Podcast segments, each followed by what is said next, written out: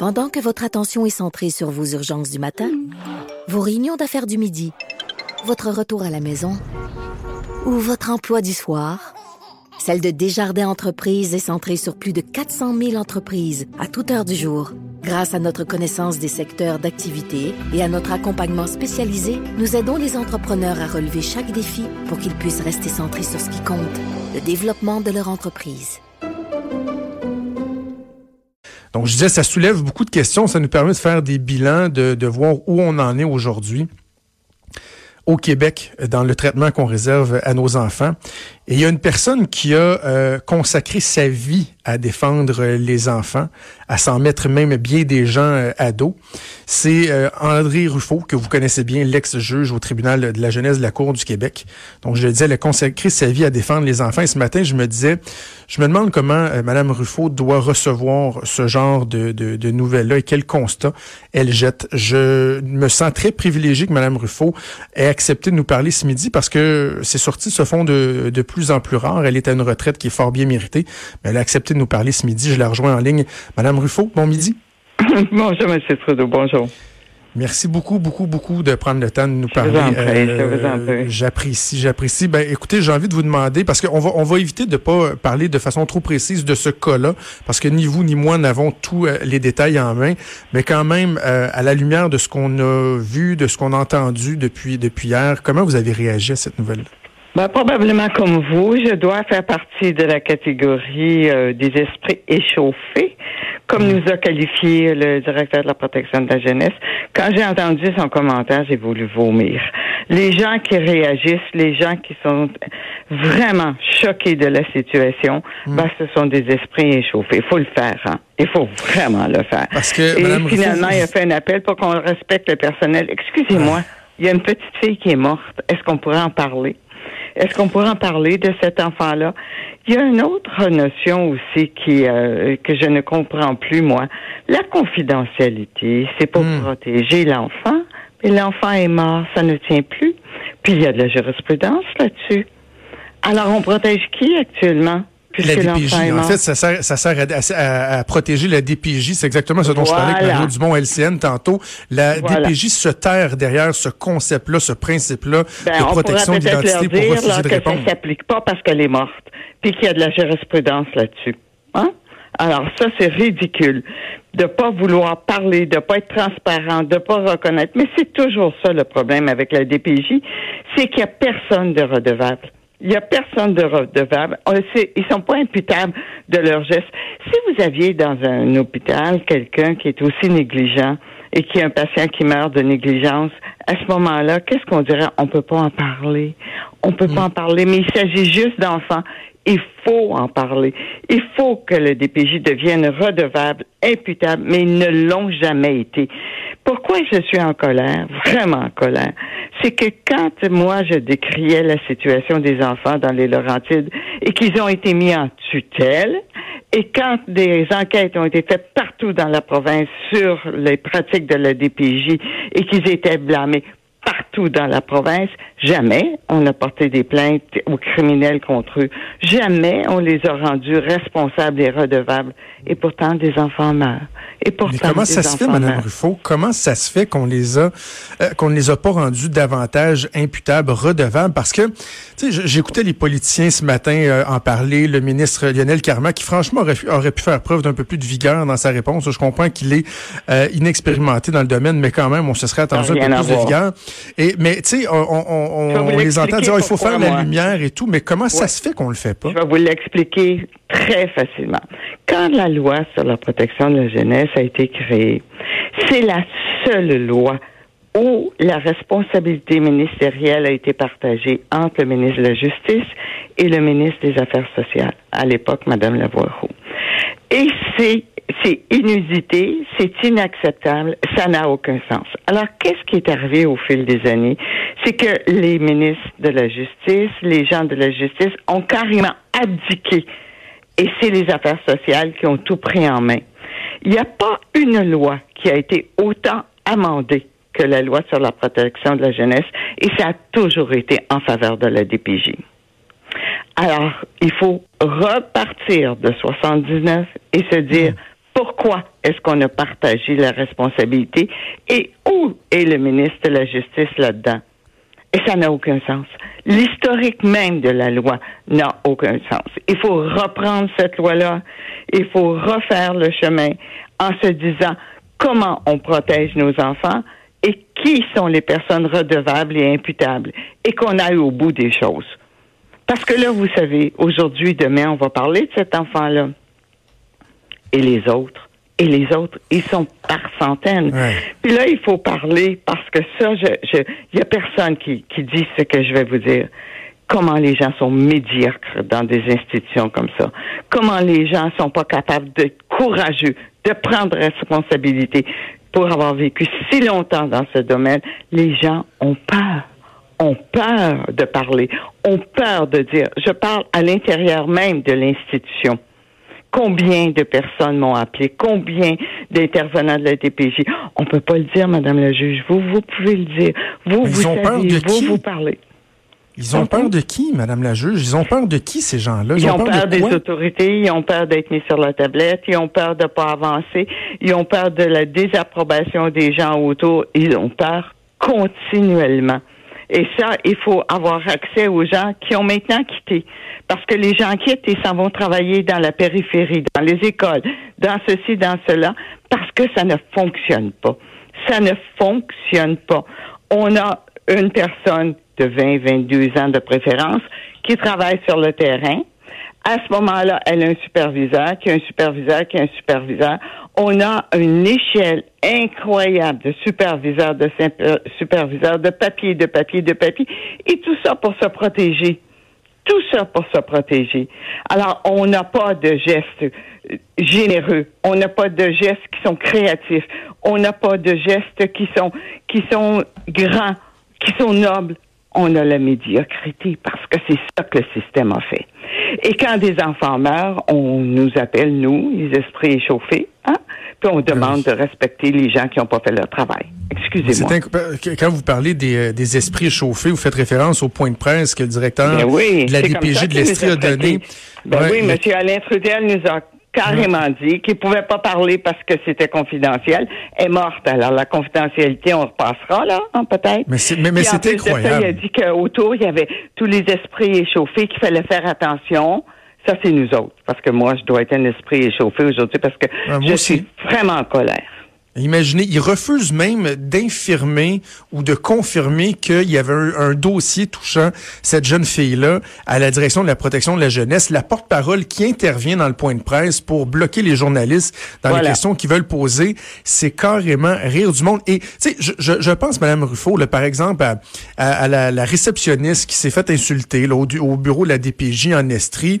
Tu sais, je, je lui veux pas de mal à cette madame-là, mais elle devrait peut-être regarder ses patrons et leur dire, regardez votre attitude, le mépris avec lequel vous traitez les gens, et c'est vous qui attirez vers nous ce genre de commentaires-là. Jamais cette personne n'osera le faire. Jamais cette personne n'osera le faire. De toute façon, on sait qu'il y avait eu des signalements à la DPJ. Il y a déjà eu des condamnations aux criminels. On peut peut-être questionner le jugement du juge qui a donné une absolution. Moi, j'écoutais ça puis je me disais, mais c'est un film. Mais c'est un film. Non seulement on a agressé quelqu'un, une personne, mais on a agressé une personne vulnérable et le juge nous donne. Et puis, ce que j'ai aimé d'un commentaire, c'est que le juge, en, reprenant le, raisonnement du juge, lui a donné une chance. Mais moi, là, je voudrais que, comme société, on donne une chance aux enfants de grandir, de devenir beau, de devenir grand, puis qu'il y ait un peu un destin qui leur convient. Mais non, on donne une chance aux parents abusifs c'est comme un film, c'est comme un mauvais film, c'est comme un cauchemar. Je pense que si on était sincère comme société, à ce moment-là, on prendrait cette occasion pour réfléchir. Pourquoi ça arrive? Parce qu'on est indifférent aux enfants, parce qu'on manque de courage, parce qu'on n'ose pas se lever, parce qu'on n'est pas digne de la confiance qu'on met en nous comme institution, parce que l'institution rabat les gens. C'est la, la, grande philosophe Veil qui disait, aussitôt qu'on fait partie d'une institution, on perd notre liberté.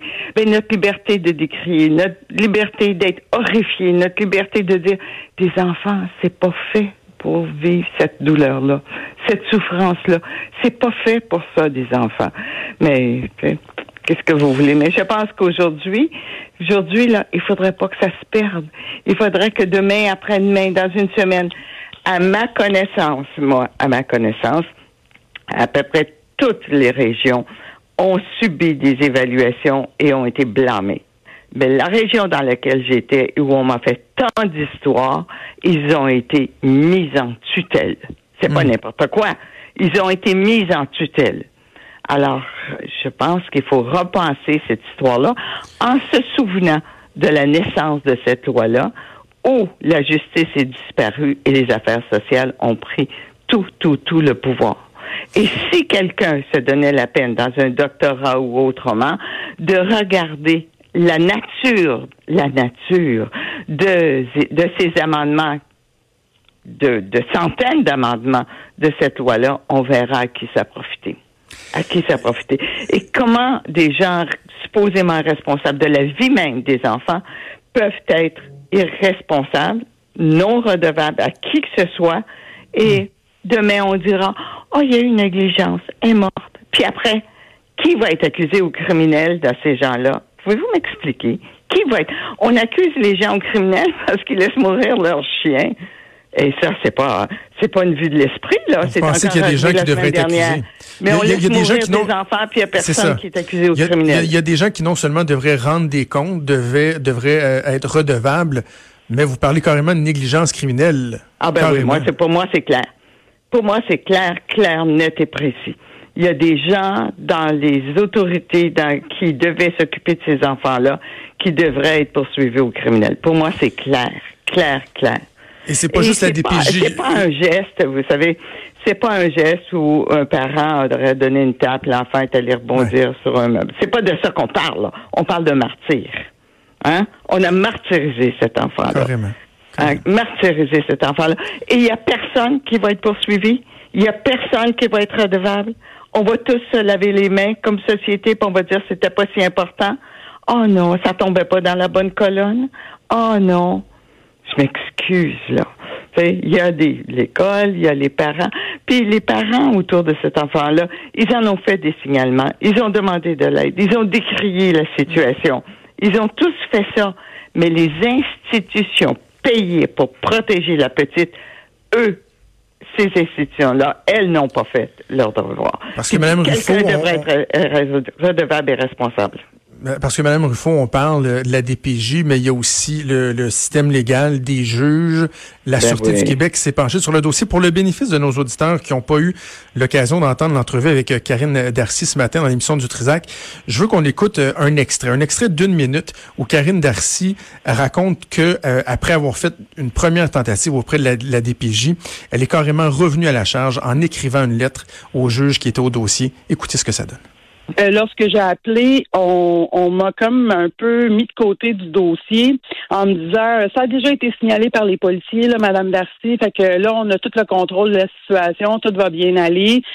Alors moi, j'étais quand même inquiète là, tu sais, de ce que je lisais dans les rapports puis dans les différentes recommandations pour le tribunal, etc. Alors je m'étais permis d'écrire une lettre carrément à la juge en novembre 2017, mm-hmm. comme je vous disais tantôt, pour lui nommer mes grandes inquiétudes envers ces enfants-là, puis aussi euh, essayer de lui apporter une vision là. Euh, euh, externe un peu du jugement, peut-être un peu biaisé de la DPJ, qu'en tout cas, moi, je chantais parce que. Et qu'est-ce qu'on vous a répondu au tribunal, Mme Darcy? Ben, premièrement, j'ai jamais pu aller témoigner. La juge, elle a, pas admis. Je crois qu'elle a pas admis ma lettre non plus. Euh, tout comme elle avait jamais admis les rapports psychiatriques concernant le père, etc il y a beaucoup de choses que je pense que cette juge-là, elle a peut-être pas pris toutes les preuves qui auraient pu être à, sa disposition pour rendre des ordonnances qui ont hmm. maintenu des enfants dans un climat de violence conjugale et de, de grande violence physique. C'est aberrant, Mme Ruffo, de savoir que et la Sûreté du Québec, en plus de la DPJ, et une juge a fait fi euh, des avertissements, des drapeaux qui étaient, qui étaient levés par une personne comme Mme Darcy. Donc, il n'y a pas seulement la DPJ là, qui a erré. Là. Non. Alors, on peut peut-être se parler des juges, de la médiocrité de beaucoup de juges. On peut parler aussi des juges qui sont pas préparés, qui sont pas compétents. Un juge peut être compétent en droit, je veux bien, mais c'est pas suffisant. Parce que ce qu'on doit faire, c'est d'appliquer la loi pour rendre justice à une personne ou pour une personne. Et pour arriver à appliquer la loi, pour rendre justice pour une personne, il faut avoir une épaisseur humaine. Il faut avoir des connaissances dans le domaine de l'humain. Quand on est un juge et qu'on s'occupe des enfants, il faudra avoir une connaissance de la psychologie des enfants, de leur développement, de leurs besoins, de tout ça. À ma connaissance, il y a peu de juges qui peuvent se targuer d'être compétents dans ce domaine-là. La preuve en est ce que vous me racontez ce que vous me racontez, c'est un non-sens. Puis on regarde comment cette personne-là qui vient de nous parler était responsable, comment elle a voulu assurer la protection à ces enfants-là. Alors, elle est malheureuse et en se disant, bon Dieu, qu'est-ce que j'aurais fait de, de, de, plus? C'est sûr qu'elle se demande ça, alors que le DPJ nous traite de, de, de, de, de quoi encore? Mais la juge, si j'étais à sa place, je serais très malheureuse. Je me poserais des questions. En quoi ai-je rendu justice à cet enfant-là? Elle est morte. Alors, est-ce que moi, je n'ai pas fait mon devoir? Est-ce que pas moi, je n'ai pas écouté la preuve? Est-ce que je n'ai pas compris? Et à ce moment-là, espérons qu'elle puisse poursuivre sa carrière d'une façon un peu plus efficace. Mais il faut aussi parler de la formation des juges. Les juges n'ont pas la formation et la compétence mm. pour être dans des dossiers aussi complexes. On parle de maladies mentales, on parle de troubles de comportement, on parle de toutes sortes de choses. Et les juges, les juges ont peur. Les juges ne savent pas. Les, les juges sont incompétents pour beaucoup, beaucoup, pas tous. Ils sont pas compétents en droit, j'en conviens, mais euh, pour dans le domaine de l'humain, là, parce que c'est de ça qu'on parle. On parle d'humanité, on parle d'épaisseur humaine, on parle de compassion, on parle de bienveillance, mm. on parle de courage, on parle de noblesse, de noblesse. C'est être noble que de se lever et de défendre des plus petits que soi. C'est ça la noblesse. C'est ça la noblesse. Madame ça, je pense qu'on manque de noblesse. En terminant, euh, j'ai envie de vous entendre aussi sur, parce que là, on parle bon, des responsabilités des gens qui sont impliqués dans ce genre de dossier-là. Euh, mais qu'est-ce que ça dit sur nous en tant que société? Moi, je fais souvent le parallèle lorsque je parle, par exemple, euh, du sort euh, de nos aînés qui sont maltraités, par exemple, dans des CHSLD, qui vivent dans des conditions de vie qui sont épouvantables. Et je parle souvent d'une indignation à géométrie variable. il y a des dossiers qui nous sont amenés sur la place publique, des cas qui frappent l'imaginaire. Et là, on s'indigne, on s'indigne, on trouve que c'est donc bien épouvantable. Mais deux, trois jours après, ça retombe dans l'oubli. Même chose pour le sort réservé à nos enfants, la protection de nos jeunes, de nos petits cocos. Euh, en tant que société, est-ce qu'on n'a pas aussi un rôle à jouer, à maintenir la pression, à exiger des changements, pas juste s'indigner pendant 48 heures, puis ensuite retourner à nos débats futiles de signes religieux et autres? Ça dit quoi sur la société? Il y, a deux, il y a deux niveaux. Je pense que notre première responsabilité, puis moi qui suis dans le vieillissement, comme j'aime le dire, je m'aperçois qu'autour de moi, il y a plein de personnes âgées qui ont besoin de mon amitié, de ma bienveillance, de bon sourire, et puis de, de, de présence pour les aider à sortir, pour les aider à faire des choses et des choses. La, la, la véritable intervention commence autour de soi, comme la petite roche qu'on lance. Puis là, on grandit, on grandit. Alors, ça commence par nous, les familles, les amis, les voisins. Quand on vit dans des grands buildings, les gens qui sont autour de nous, de s'intéresser puis d'être présent là. Ensuite de ça, je pense qu'il y a une chose qu'on a vraiment, vraiment oubliée, c'est la prise de parole. Je disais tantôt qu'on n'a mmh. pas. Il faut prendre la parole. Il faut vraiment le dire, le redire et le redire. Ceux qui savent écrire, il faut écrire. Ceux qui savent parler, il faut parler. Il y a aussi toute cette communauté qui est prête à se lever pour aider. Mais encore là, il faut des leaders. Il faut des leaders qui sont capables de réunir ces personnes-là. Moi, je pense que le premier mouvement se fait dans la communauté, tout près, tout près de nous. Puis ensuite, il faut avoir cette parole politique, cette parole politique de revendication en disant j'exige pour mes vieux qui se lavent, j'exige pour mes vieux qui mangent bien, j'exige pour mes enfants, quels qu'ils soient, qu'ils puissent aller au bout d'eux-mêmes. Mais vous savez, il y a un autre drame aussi, on n'en parle pas souvent, les enfants surdoués. Hein? Qu'est-ce qu'on en fait des enfants surdoués? On les rabat, on les rapetisse, on, on dit hein, sois comme les autres. Ben, je m'excuse. Tous ces beaux talents, toute cette grandeur qu'on étouffe. Alors moi, je pense que ce qu'il faut se décider, c'est d'arrêter de penser qu'on va tous être des héros des héros avec des médailles. Ça, ça me fatigue souverainement. On est, je pense, un héros à chaque minute, à chaque jour, quand on prend en compte les gens qui sont autour de soi et les besoins qui sont autour de, de nous. Mais l'autre chose, c'est de ne pas avoir peur. Est-ce qu'on pourrait arrêter d'avoir peur? Est-ce qu'on mm. pourrait arrêter de manquer de courage? Parce qu'une fois qu'on analyse nos peurs, finalement, on n'a peur de rien. on a peur de rien. On se dit, mais j'ai peur de quoi au juste? Mais c'est rien. Alors, il faut reprendre le courage de dénoncer, le courage de dire. J'ai toujours eu une excellente relation avec la grande majorité des policiers. Nos policiers sont sensibles, ils sont capables de réagir, ils sont capables de dénoncer, puis ils ont bien moins peur que tous ceux qui peuvent travailler pour la DPJ. Allons-y. Allons-y. L'autre chose aussi, c'est qu'on a les journalistes. On a des journalistes exceptionnels qui sont capables de nous aider à dénoncer la situation de personnes autour de nous. Il faut le faire aussi. Mais je pense qu'on est plus content comme être humain quand on est présent dans la vie. Ça ne veut pas dire qu'on est obligé d'être public. On est présent dans la vie et chaque geste qu'on pose, et moi, je n'arrête pas de le dire, chaque geste qu'on pose est un geste politique.